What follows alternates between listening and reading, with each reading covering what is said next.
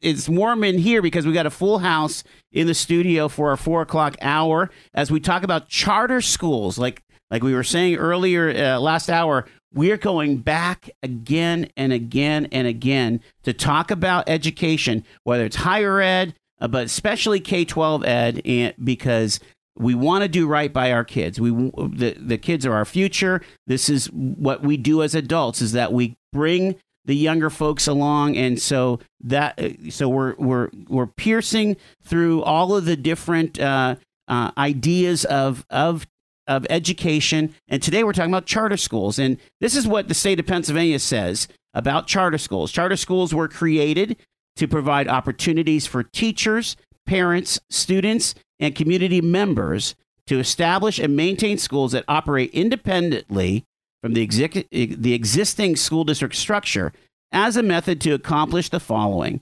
improve student learning, increase learning opportunities for all students, encourage the use of different and innovative teaching methods, create new professional opportunities for teachers, provide parents and students with expanded choices in the types of educational opportunities that are available within the public school system, and be accountable for meeting measurable academic standards. And I tell you what, my English professor would would go crazy after that runoff sentence because, and I'm dealing with educators all around the room. I'm going to uh, introduce you to them from uh, the from the left of your radio dial to your right.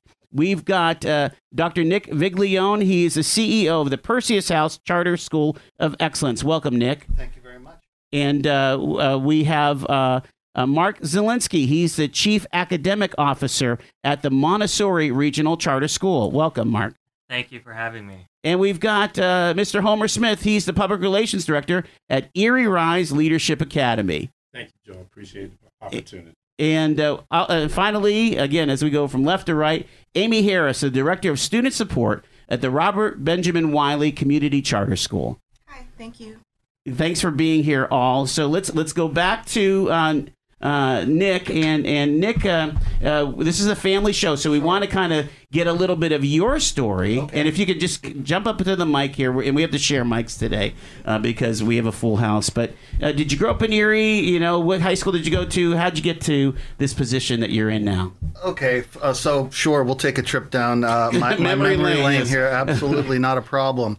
I absolutely been born and raised here in Erie. Started off in uh, in my education uh, in kindergarten at Grover Cleveland. I learned my alphabet through the letter people that were um, taught way back then. Um, And then went into uh, my parents chose a Catholic education for me and moved in through the Catholic ranks and ended up at Edinboro University uh, originally in psychology and moved myself into working with um, youth that ha- had barriers uh, early, early on. So my last uh, since 1993, I've been working with kids that really th- th- they need additional attention, they need additional supports, and that's been the route that I've chosen. I went back and got uh, further education to become an administrator uh, as a secondary principal, Okay. and then uh, eventually went finished up my doctoral work in education leadership and i've been with perseus house since 1998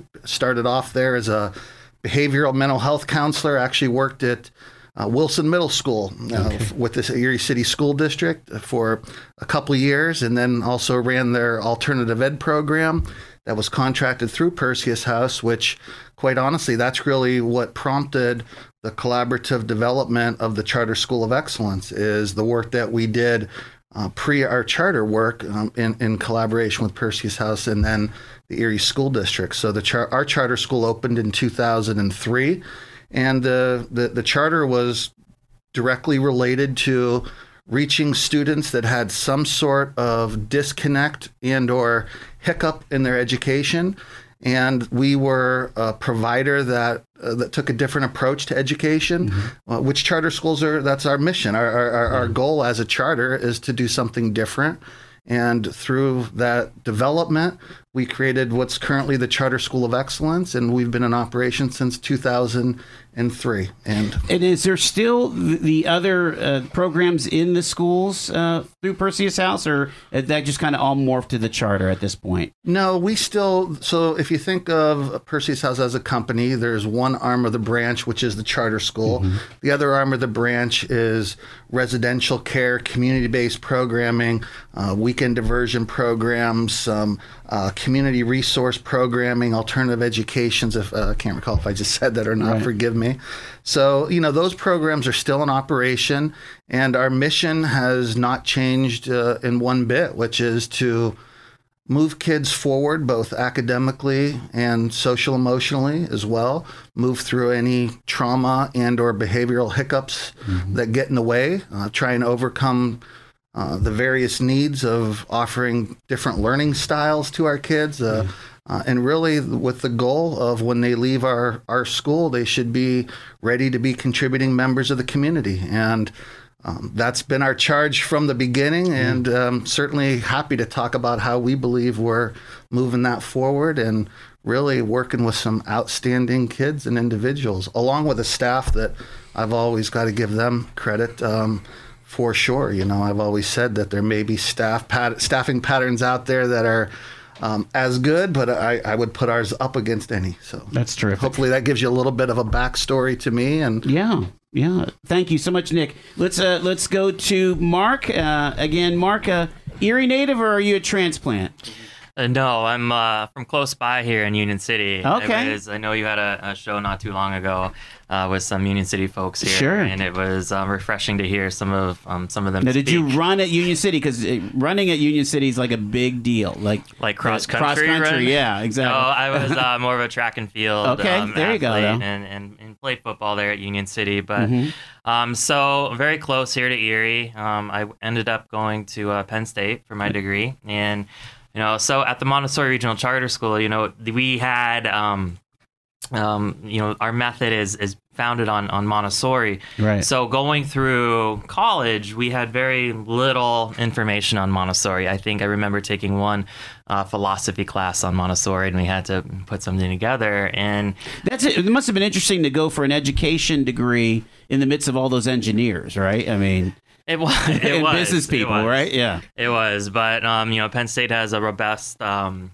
a robust uh, education program, and um, you know, there's alumni all throughout the states, Sure. and um, so I was really excited to go there. So um, after that, I ended up going to uh, Virginia to teach in a traditional uh, classroom. So I taught fifth grade for for a little while, and I ended up moving back to Erie because this is where home is, and, Sure. and home and family is really important to me. So um, I was happy to come up here. And in 2007, I started at the Montessori Regional Charter School as a teacher. And um, you know, one of the things that Montessori teachers have to do is they have to get specialized training. So we, um, as a teacher, I had to go to a, um, a training center, get specialized training on how to use the Montessori materials, and learn more uh, philosophy and and how to incorporate that into the classroom, which was so beneficial. And you know, that's when I first fell in love with Montessori and just really um, had a true understanding of how um, how the materials work and how the students learn by using those materials. So coming back from the training center, bringing all that information back, um, I started in a nine to twelve classroom. So when I say nine to twelve, I say um, I don't mean grades nine through twelve. I mean ages nine through twelve. So Okay, that's gotcha. Fourth, fifth, and sixth um, grade, which is you know um, unique to the Montessori philosophy. Mm-hmm. So um, with the Montessori philosophy, right now, the way our, our school is, is structured, we have a kindergarten classroom, we have a first, second, and third grade, or we call that six to nine, and then we have a fourth, fifth, and sixth grade classroom, which um, is our upper elementary.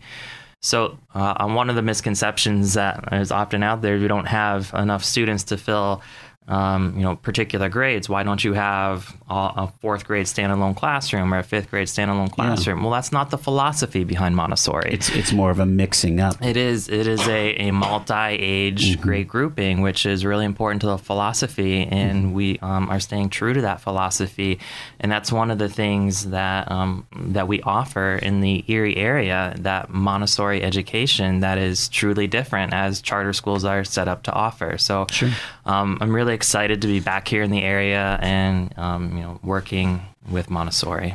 Appreciate that. Thank you so much, Mark. Let's go to uh, Homer Smith now. Homer, are are you a native uh, or just been here forever? Drink the water in 1972. You moved So, up in '72. Where Yes. where'd you grow up, Homer? I grew up in Buffalo, New York. Okay. Uh, some 90 miles away. Uh, went to urban school, public schools, and then went to an all boys uh, technical school, Hutch Tech in Buffalo, New York. And then I came to Gannon to uh, major in education. Started off as a math major Okay. and uh, did uh, student teaching at Wilson Middle School, and also uh, did uh, some field placements at the Erie County Prison and the old Model Middle School.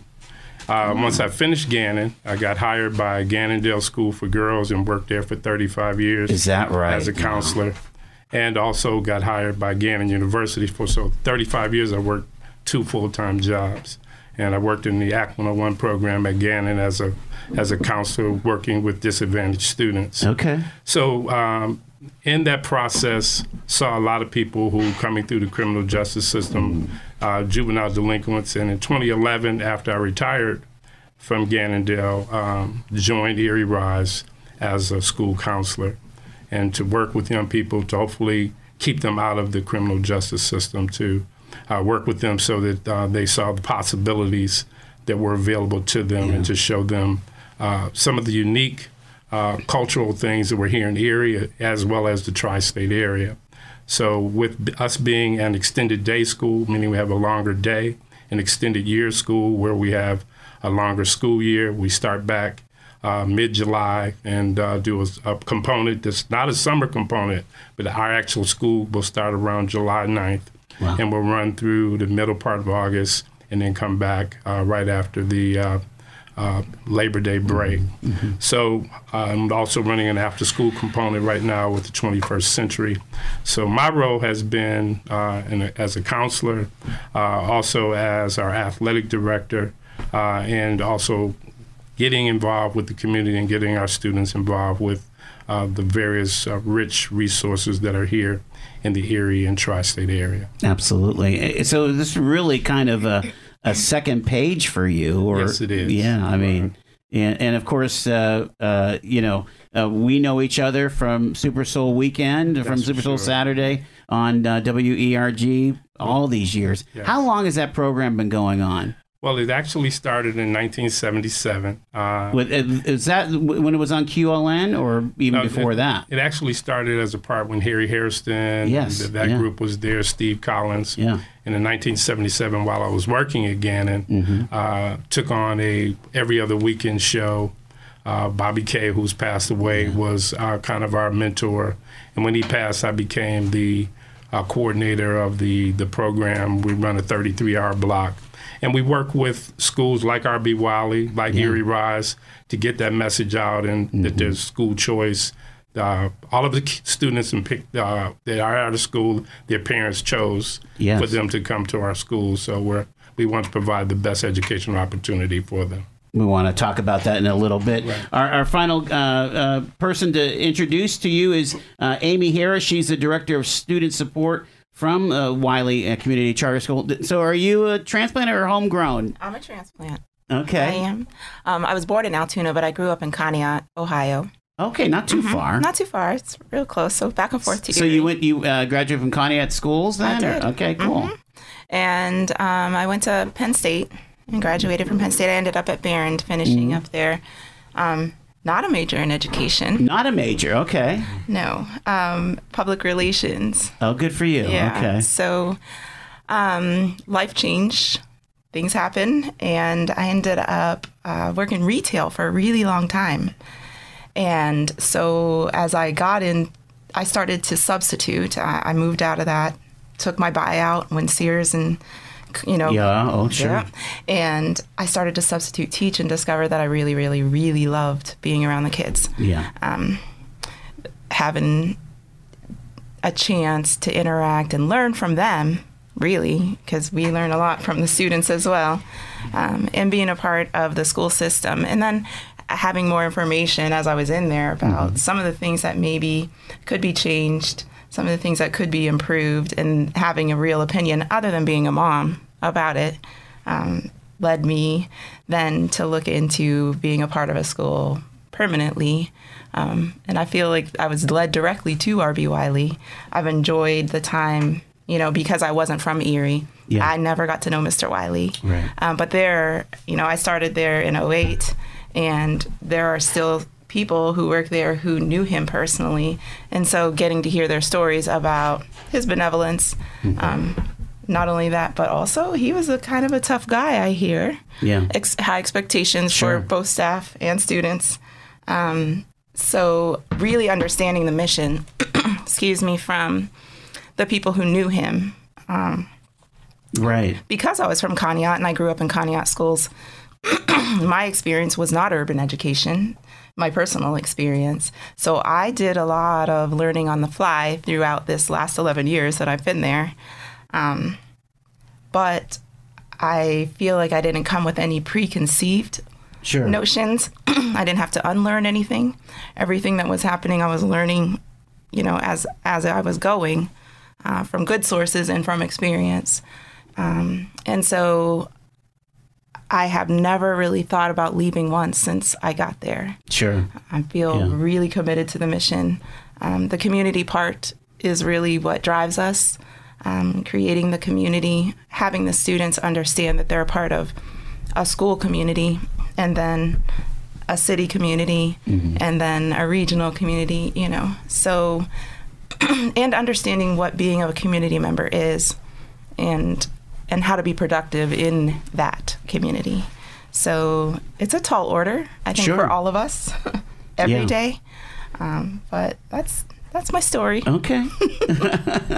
I appreciate it. So we, we got uh an introduction to everybody, and uh, now I really want to kind of drill down to at least you know maybe that the, the mission statement that uh, primary mission. I'll, and I'll stay with with you, uh, Amy. What would you say that you know what is the established mission of the uh, of the RB Wiley Community Charter School? Uh, you know.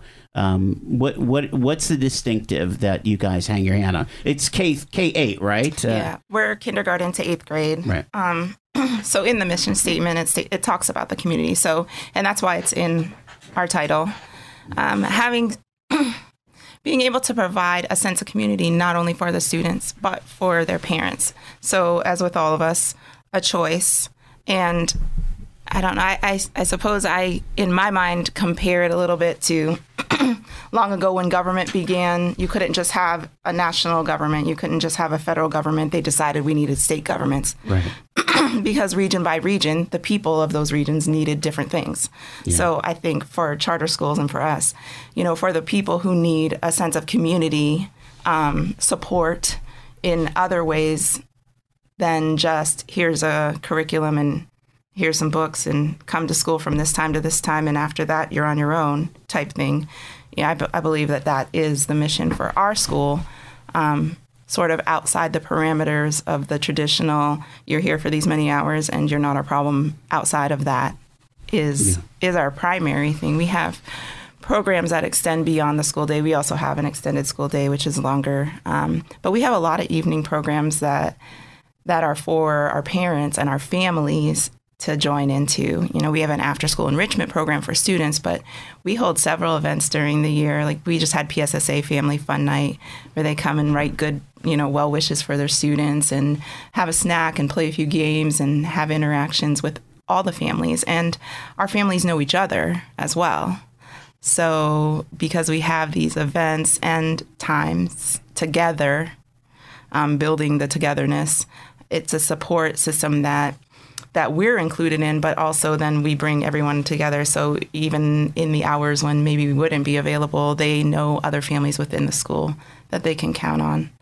Um, one of the things that we did quite a long time ago, I think it's seven years now, um, we had Achievement Center come in and have a satellite in our building.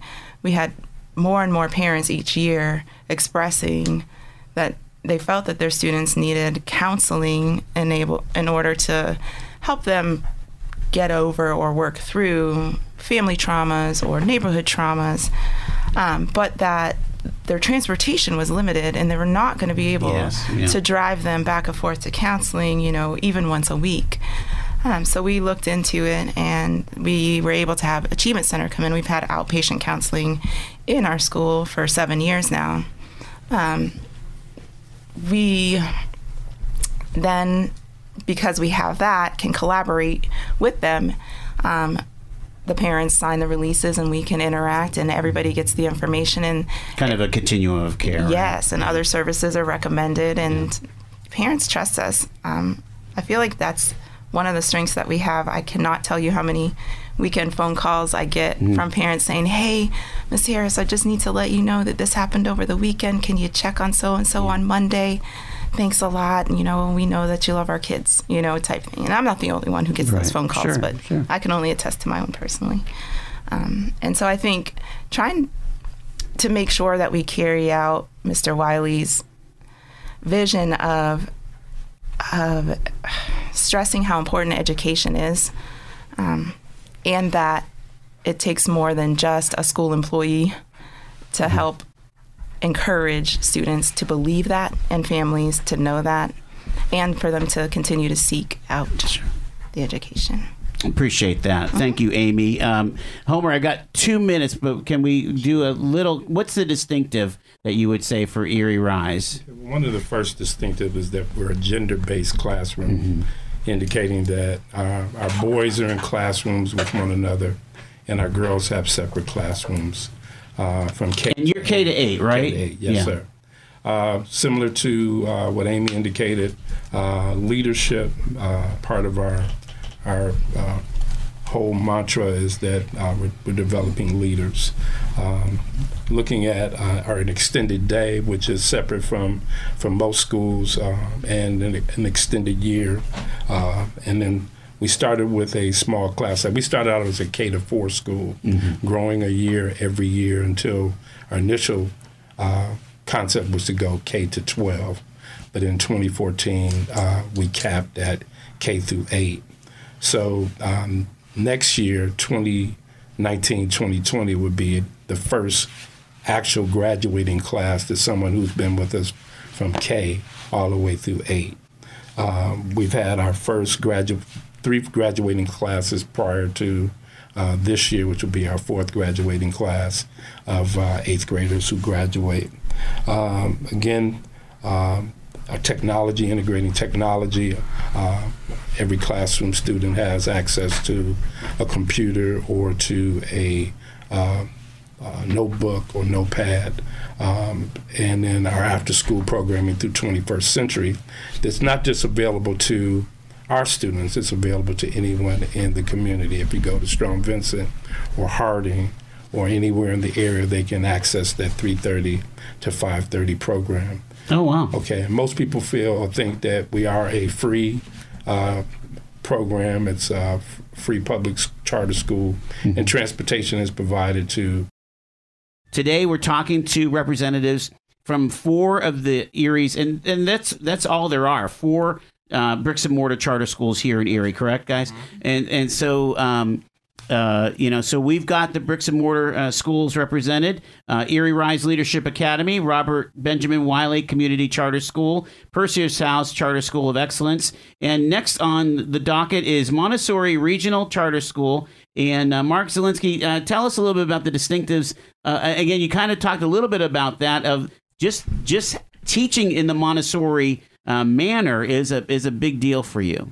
It absolutely is. And, you know, we offer um, the education through the Montessori philosophy, which is which is really important. It's a And K through six, It's correct? a K through six uh, school, absolutely. And like I said, our structure is uh, to follow the Montessori philosophy. We have uh, kindergarten classrooms, we have six to nine classrooms, and nine to 12, which uh, Maria Montessori really believed in the multi age grouping. So Montessori is unique in many ways. And one of um, you know a part of our mission is to really provide that superior Montessori education to the Erie community.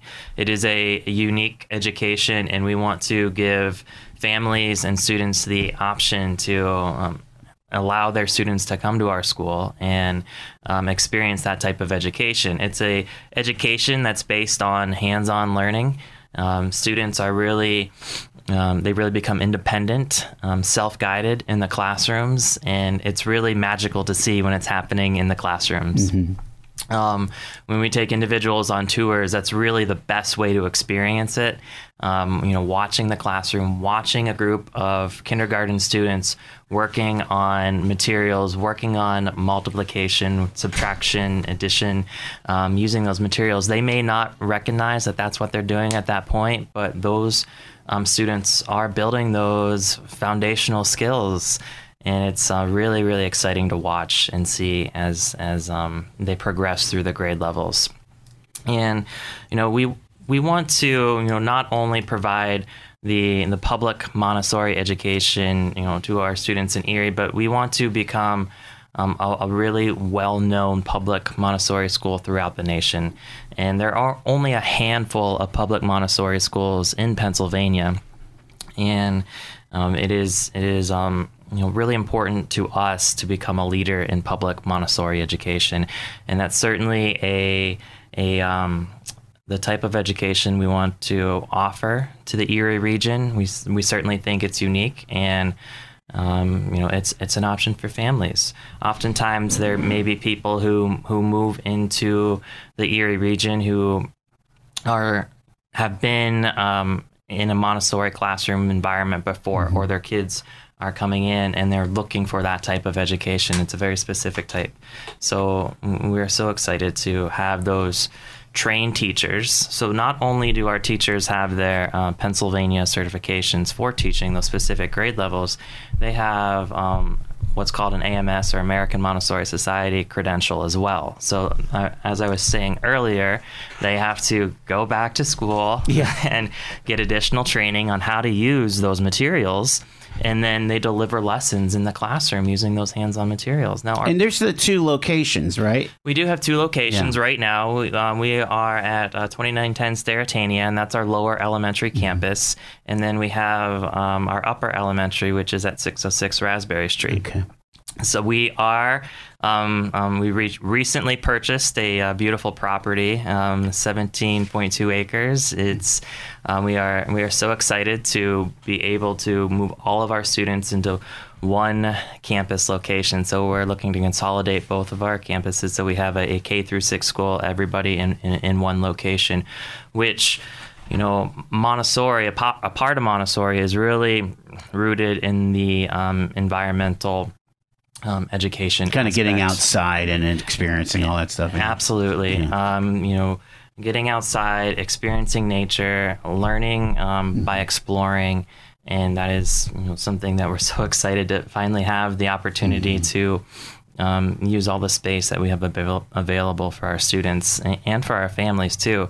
Um, today was actually um, spring cleanup day at our new campus location, and we had such a great response from our families. And um, there were a lot of people out there working, and it's it's a really exciting time for us. Terrific. Thank you for sharing that. Uh, uh, Dr. Uh, Nick uh, Viglione, he's from uh, Perseus House Charter School of Excellence. Now, your location is right downtown, correct? That's correct. We have two two facilities that we house our programs out of. One is at 1511 Peach, which is the leadership center for uh, students in grade 9 through 12. And then we have two programs at Level Place on 13th and French. Okay. And we have a middle school 6 to 8 grade program, as well as our skill center, which is grade 9 through 12. Okay, so this is so this is after sixth grade to twelfth grade is what That's Perseus correct. House focuses That's on. correct. Okay. So our students come to us from primarily uh, the the city of Erie, and about five to ten percent come from county schools. Okay. If you said there was a distinctive, what would you call it? The distinctive uh, for the Charter School of Excellence is we simply believe that there are no throwaway kids, and that our decision making and everything that we do has to be in the best interest of our students. And with those two philosophical foundation points in mind, we've been able to build programming that meets students at their level of academic functioning, which mm-hmm. is one primary distinction. So um, it's called the zone of proximal development, uh, meaning that you know, if you were to take a look at the achievement gap found in students, that gap starts to grow larger over time. So, our philosophy, um, keeping in mind that a majority, a significant majority of our students come to us below grade level. Yeah.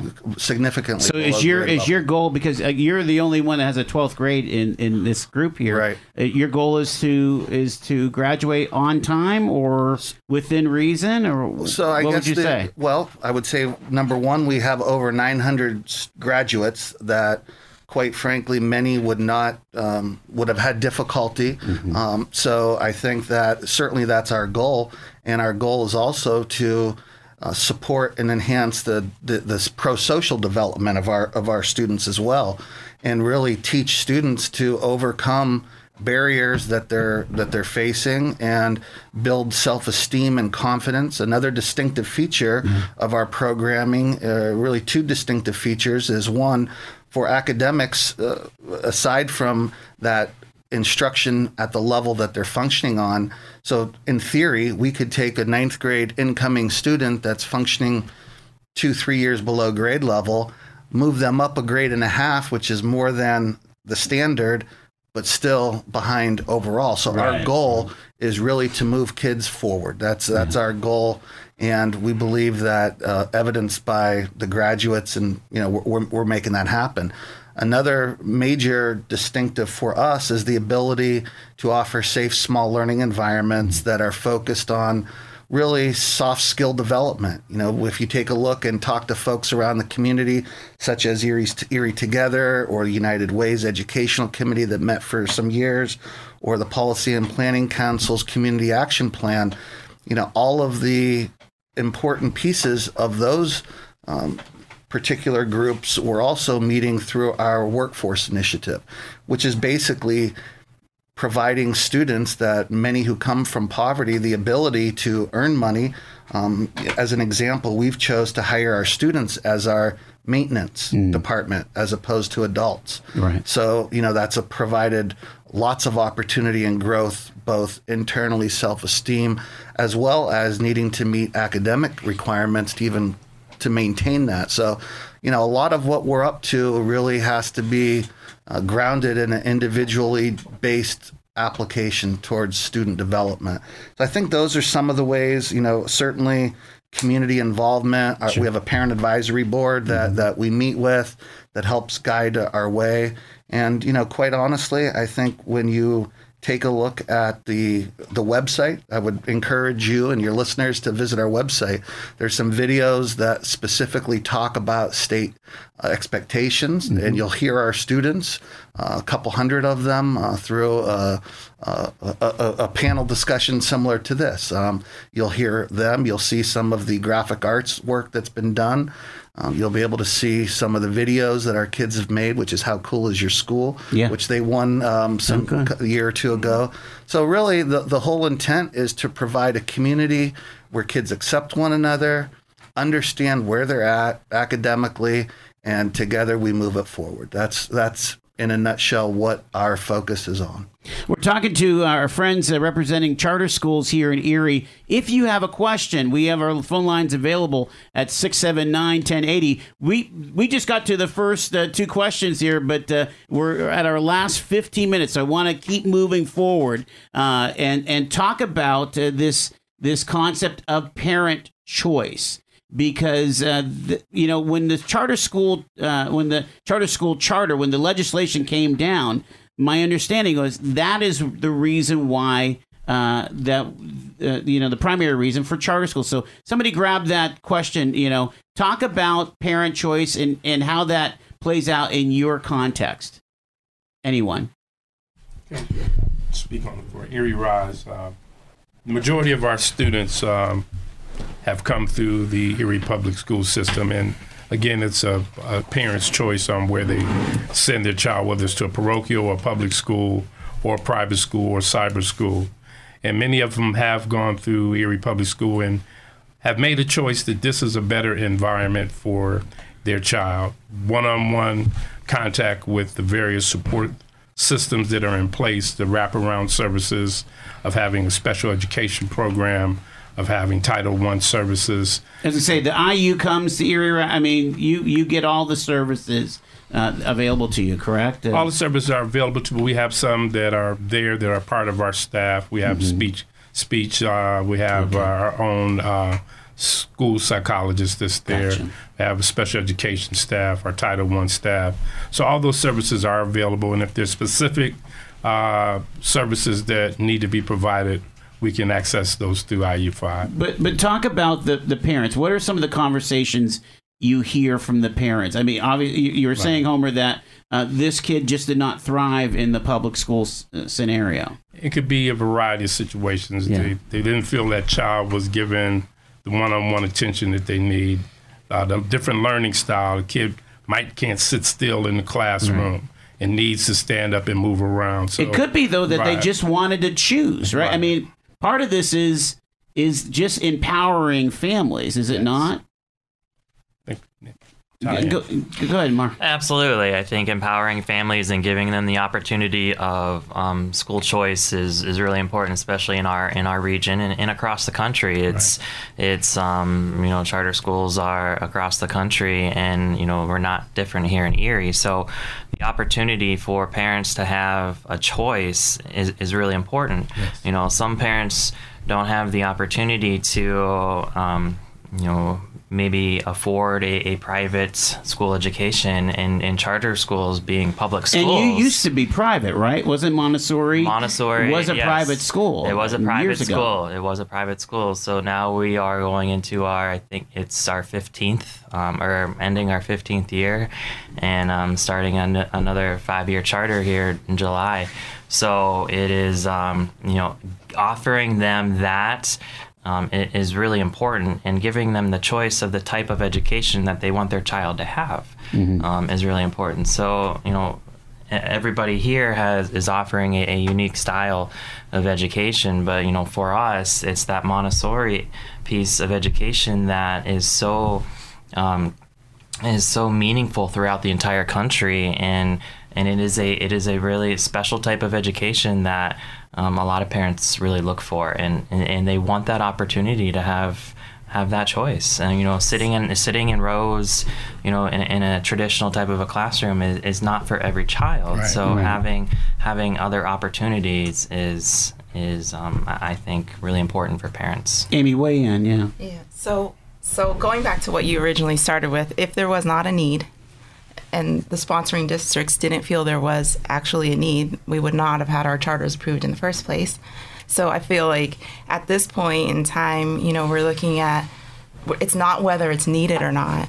It's it we that's already been decided. And so I do a lot of the enrollment and recruitment for my school, um, and. Uh, generally what the parents who are moving from from the neighbor from the school district to us um, are wanting a little bit more individualized attention like homer was saying but also looking at um, being able to be more a part of their children's education so feeling alienated in a bigger district and that is not a criticism of Right. ours particularly but in any bigger company, district, government, it's harder to be seen and heard. Um, and they, what they are telling me that they like about our school is that they can call anytime.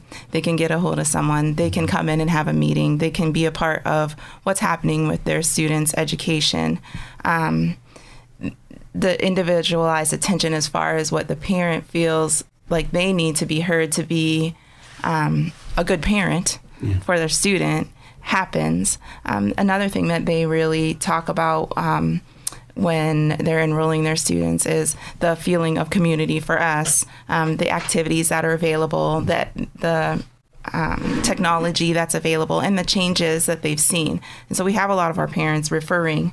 Um, other parents saying over the years okay we started here but look at how many things we've added you know at the school and things that are improving and i think just the feeling of being involved and being able to be heard and having someone to go to is probably the thing that i hear the most um, from the parents not only in the social aspect of school for their students but also in the education part Um, so their academic concerns for their students are being heard as well. I mean, I think I think as as adults, as community members, we have to remember that this is a hugely personal uh, decision for the families themselves. Now, I would think, uh, Dr. Nick, uh, probably some of the some of the students you have, they really do need to go to the environment that you're in. I mean, because of behavioral or some of the traumas that they've had, right? Well, keep in mind, you know, that's uh, uh, we have lots of great kids that just want something different. So Okay, I, I want to okay. be very clear that Well, and that's good to it- know, It's, yeah. it's more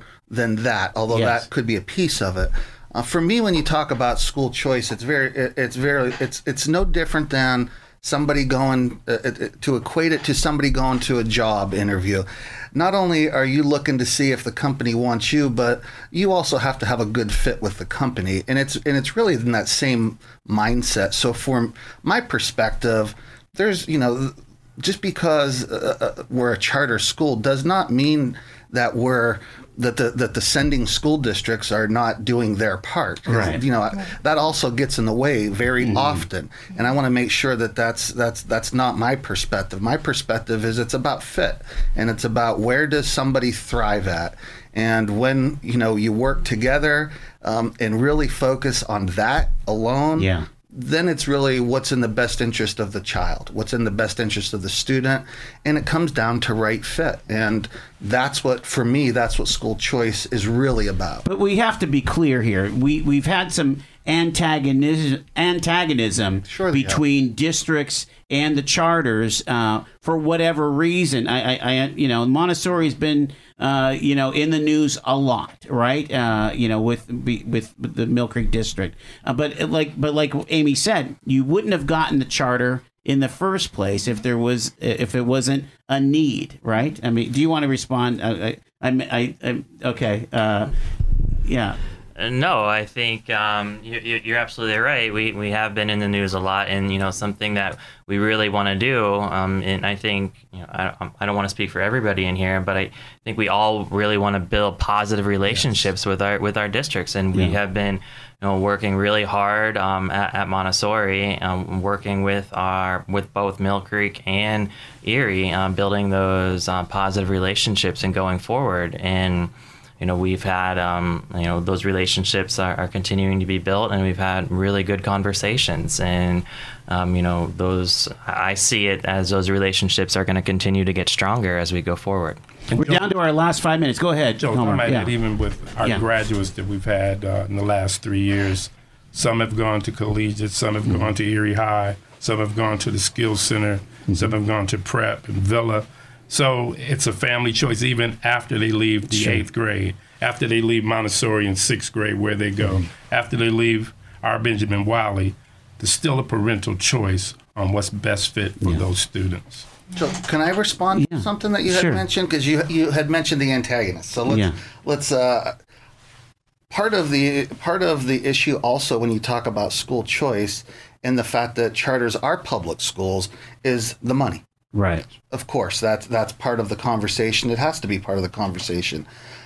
My perspective would be take a look at the funding in general, and therein lies the root of the of what is the is the cause. Um, quite frankly, the monies that charters are getting, it depends on how you look at it. You could say it takes money from the school, or does it just follow the student so they get the best education that's a good fit for them. Mm-hmm. Mm-hmm. So, you know, it depends on which side of the coin you're looking at that from, and that's not going to be resolved in our two minutes. Sure, you yeah, know, that we have that's left, um, but you know, therein lies the issue. I think it's Yeah. very evident when you're when you, especially at a charter school, because we have kids that come from various districts. Mm-hmm. I could have five students sitting right next to each other, and if you look at the dollar value associated to the kids, depending on what district they come from, one kid is worth X.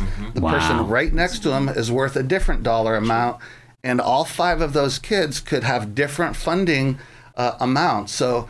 It's just kind of all goofed up. Yeah, and quite Yeah. frankly, you know, this is uh, we are uh, obviously in the conversation Yeah. because in the big picture, it looks as It's- there's money being withdrawn, and um, when used correctly, charter schools can be a good ally to the school districts, and we believe that's been our relationship and our purpose since the onset. Yeah, we we really are down to our last two minutes, and I, I want to talk about this concept that we uh, we have some full situation. Every once in a while, we are going to a lottery that there are there is higher demand for what you all have to offer than what you're able to supply. Now, are your caps based on facilities, or are they actually like codified in the charter of how many students you're allowed to have? Erie Rise is in our charter. I think 25 Okay. is our cap, and then Each each classroom. each classroom. And if it goes over that, then there has to be a second Okay. uh, certified teacher. Gotcha. So it is it's part of the charter for all of you. Well, for us, it's more. It's not necessarily in the charter, although we're right size. We have no. Yeah. We we we've been at the same size for the last few years, and we're at a good fit at around 575. Uh, how about you at Montessori? you capped out? Uh, no, uh, we, we don't have a cap in our charter, but you know it is about as as uh, Dr. Nick was saying, it is about right size for us, and you know we have uh, have accepted around 120 student 20 students uh, in kindergarten. Um, that's uh, what we've been accepting the last few years, and we do uh, certainly have a, a wait list at all of our other grade levels. Homer, I did. I do need to ask you, based on what happened last night at the school board. Did you want to make a comment about the school um, uh, sending that the notice of uh, dechartering or? Well, again, there's a process that'll take place. There'll be a public hearing, and our attorney, our solicitor, will take uh, lead in that that process. So that's something that's going to take place in the next 30 to 45 days. All right, I appreciate that. Okay, so last minute, uh, you know, uh, everybody's got a website, I would imagine, right? So uh, the, just Google uh, Erie Rise, uh, Wiley, R- RB Wiley, Perseus House, and Montessori. Actually, if you Google the Charter School of Excellence. uh, or Charter School of Excellence. There you go. And um, I just I just appreciate you guys sharing your your stories. And again, we could only do so much in an hour here with with four folks, but uh, I think we got a good taste of it. And again. It's about the children. It's about doing right by the kids because th- they are uh, I, I like to say they are our future, but they're actually our present. They really are, uh, you know, contributing to uh, where our community is going. So thank you so much for giving up your time and, and educating our listeners here on the program. Want to welcome to uh, to the microphone, Allison Judd. Welcome, Allison. Thank you. We appreciate you. Uh, this is a, a family show, so uh, we'd like to get origin stories. Did you grow up around here, or were you a transplant somehow? I am a transplant. I Where'd you grew grow? up near New Castle. okay, not too far away. No, and when I was in high school, my family moved to oh, Central Ohio, where they still are, and I came back to Grove City for college and married a Western Pennsylvania boy. Okay, and you guys are here. So, and, and so, Allison, you're here. You're you're a homeschool mom. Also, uh, you're well informed on this national what screen? What is it called? Screen Free Week. Screen. fr- uh, Boy, that's. Uh, uh, we'll say it 15 times, and I'll still won't get it. But I do want to. I want to ask you about homeschooling because again, I think we we left this uh, conversation last hour with the charter school officials mm-hmm. about you know focusing on parental choice. That it's about the parents making the choice that's best for their children. And and so you've chosen, you and your husband have chosen this. We're going to be a homeschooling family. Can you just kind of where'd that where'd that idea come from, and how did that format in your in your life there? That is an interesting story. So, I am a certified teacher by trade. So, went through college, a big supporter of public education and all all of that. And then we got married and had children and then this 3-year-old child walked up to me and slapped my knees with a book and said teach me to read. Hmm. So we did. And by the time she has a late September birthday, so by the time she would have been eligible to go to kindergarten, she was reading The Hobbit. Oh wow!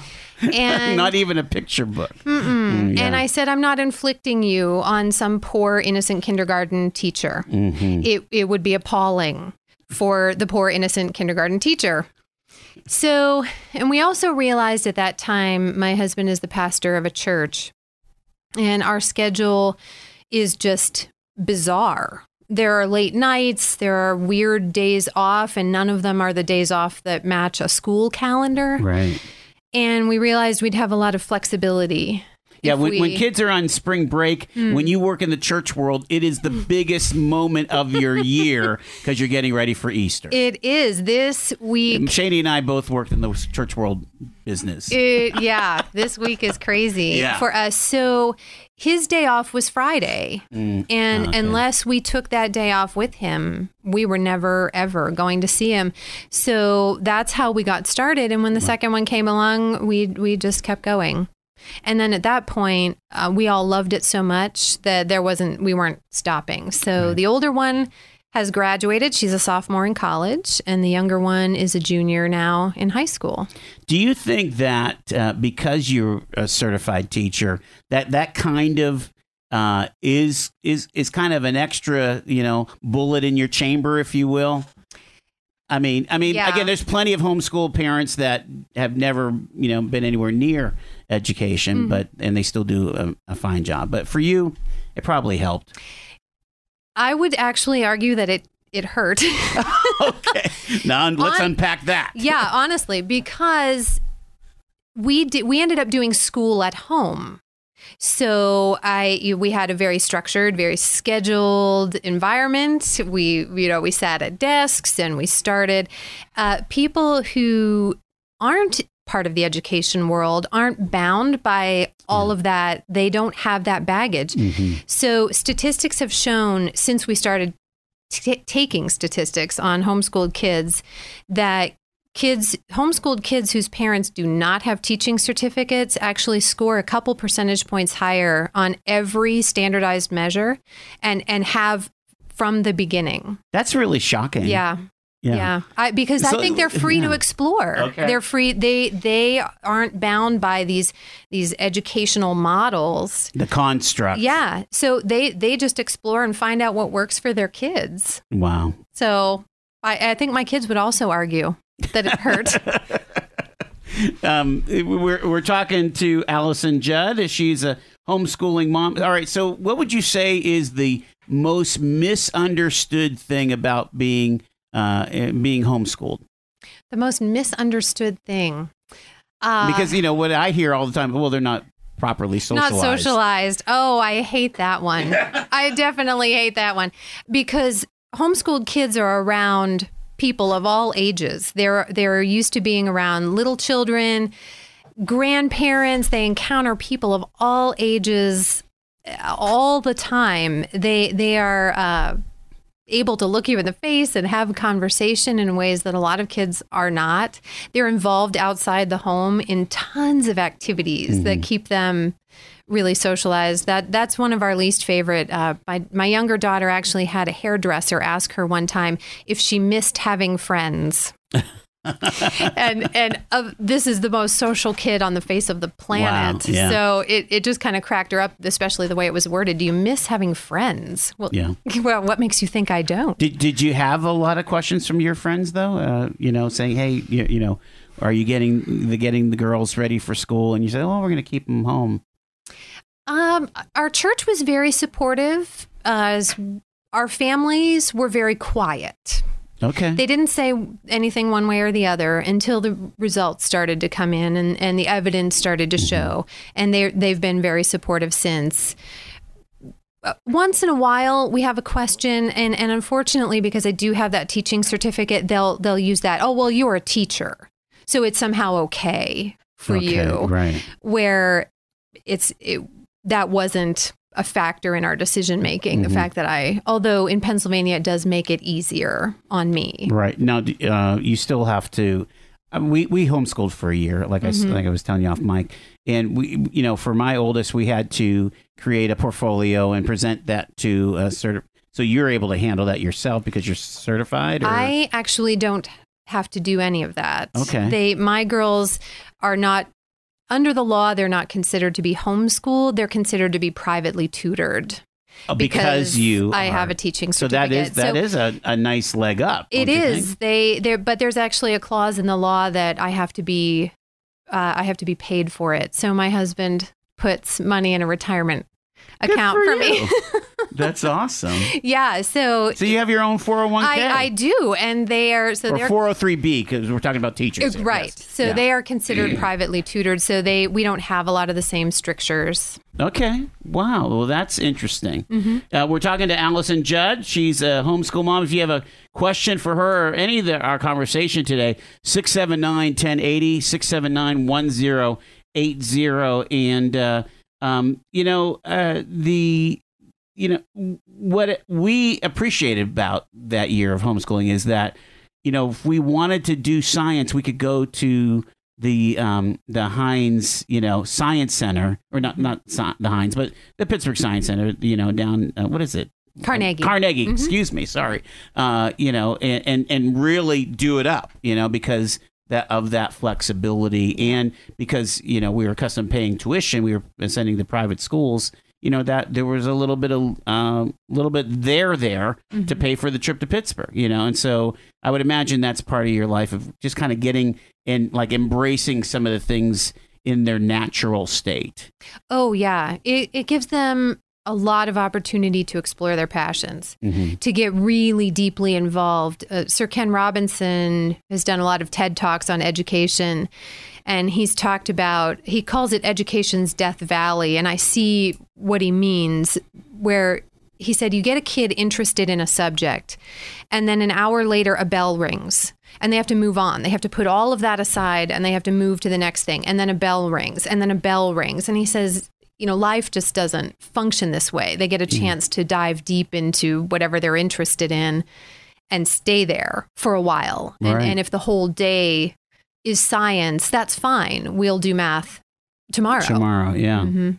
and we could do math, you know, after the dishes, you know. Yes. Yeah. Or Yeah. before breakfast or, before breakfast, whenever. yeah. We should try to do history before breakfast. Mhm. Um, the uh, y- you know, as, so so when your daughter, who had graduated and, and started applying to university, talk about that. Uh, uh, how that all went. That was actually a very smooth process. Almost every school we talk to has admissions counselors set aside specifically for homeschooled students. Oh wow! There, uh, Harvard actually has a recruiter specifically going after homeschooled students because they tend to be they tend to be self motivated because they've had to they have to d- learn on their own Yeah. at home. A lot of I mean, by the time we got into high school, I'm just a mentor.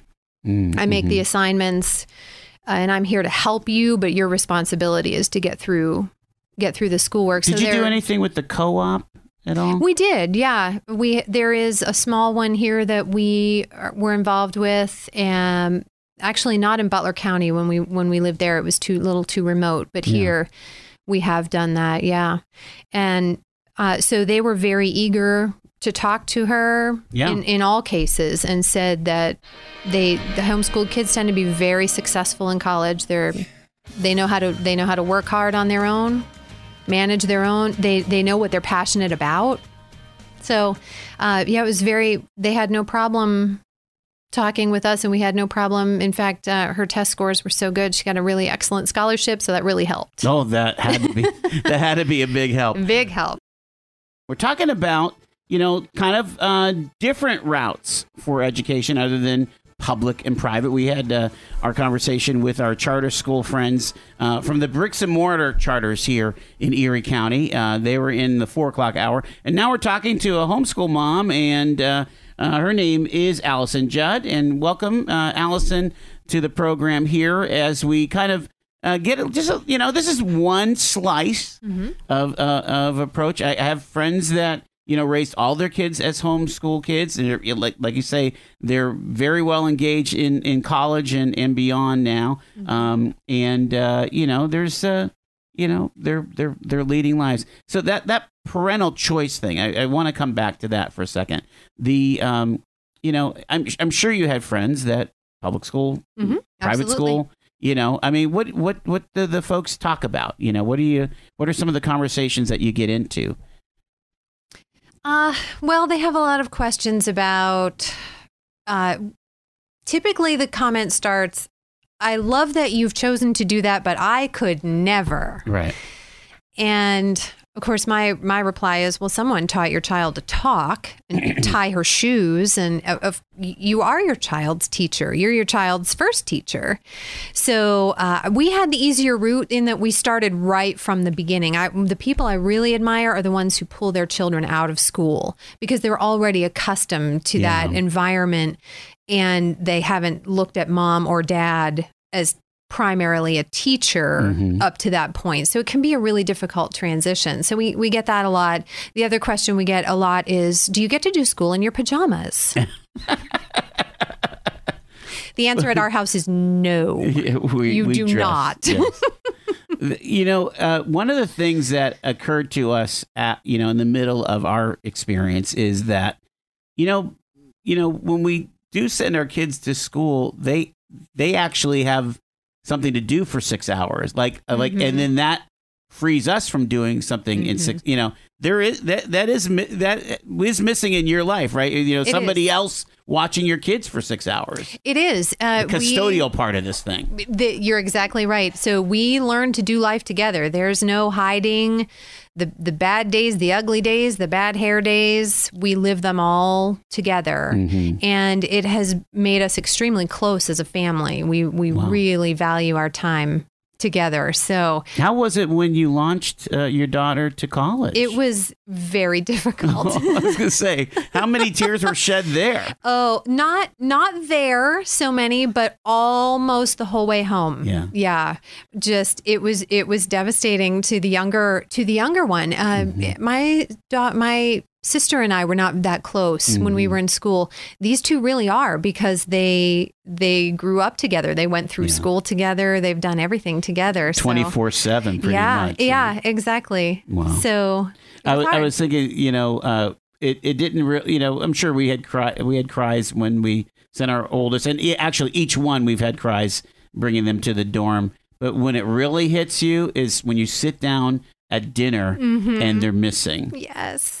yes, because we had that was a priority for us. Yeah. Everyone sits down at the table for dinner and, and we unpack the day and we check on each other. Highs and lows. Highs and lows. And and when that one is missing, oh yeah. Yeah. Oh my gosh. All right. Yeah. We we're gonna keep it together here. It's uh, 23 after five. Well, because I'll, I'll now I'll, I, my Mm-hmm. oldest are launched.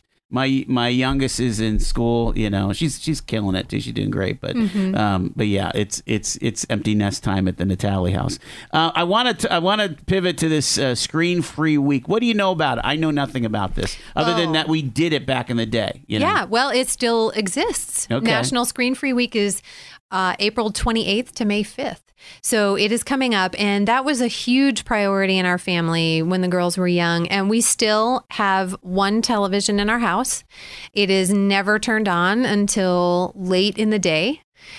Uh, we are very deliberate. That was part of our homeschooling choice. Is we wanted to live deliberately. We were we were not aiming at getting through the terrible threes. We were trying to raise adults, and and part of our commitment in doing that was really being wary of screen time. So we started getting involved in Screen Free Week years and years ago, and doing research on it. I've done presentations on it at our church and other places uh, because it's a big concern. The, the the structure, the physical structure of the human brain is actually changing. We we are, pardon the phrase, we are making ourselves dumber. So we used to be concerned way back when, when we were in school, when you and I were in school, we there was um, TV free week, Right. and now it's shifted to screen free week because our screens follow us around everywhere we go. And we used to be concerned about our attention span shifting. We used to be concerned about the two minute brain. And we're now concerned about the 10 second brain. Oh, wow. That we we actually are approaching a point where we have a shorter attention span than the average goldfish. That's a shocking statistic. It really it is alarming. It was alarming to us. Uh, 29% of babies under the age of one will watch an hour and a half of digital programming in any given day. And, and the American Pediatric Association recommends nothing, no screen time at all until they're over two. So we, we're starting early, very early. You know, it, when we've talked to the um, psychologists and you know the educators on this show, Mm-hmm. um, the what always comes back is this technology piece causing uh, depression, causing anxiety, and and uh, it's it's it's truly uh, a, a nemesis for some of these children, and it's just that it's going unchecked. It is. And that, so we're not, we all, all four of us have smartphones. We do have a TV in our home eh, that has Netflix and Amazon Prime and Dish. You know, access and all of that stuff. We we have laptops, and it's not that we're anti-tech. We love I, I love the convenience of it. I love a lot of the things that it provides us. What I don't love is the fact that we have never stopped to question just the sheer amount and i'm not even talking content i mean mm. content is its own ball game the, the objectionable stuff the violent stuff that's that's a whole different conversation. I'm just talking about sheer volume of what we're taking in in a day. And in a way our our kids actually are struggling at times because their peers were just raised in this digital. So we went to houghton to um, where my older daughter goes to school to pick her to to visit her drop something off we stayed for dinner. So the four of us are seated around a table just like at home and we are laughing and talking. And it dawns on me after a little while that we're the primary noise in the room.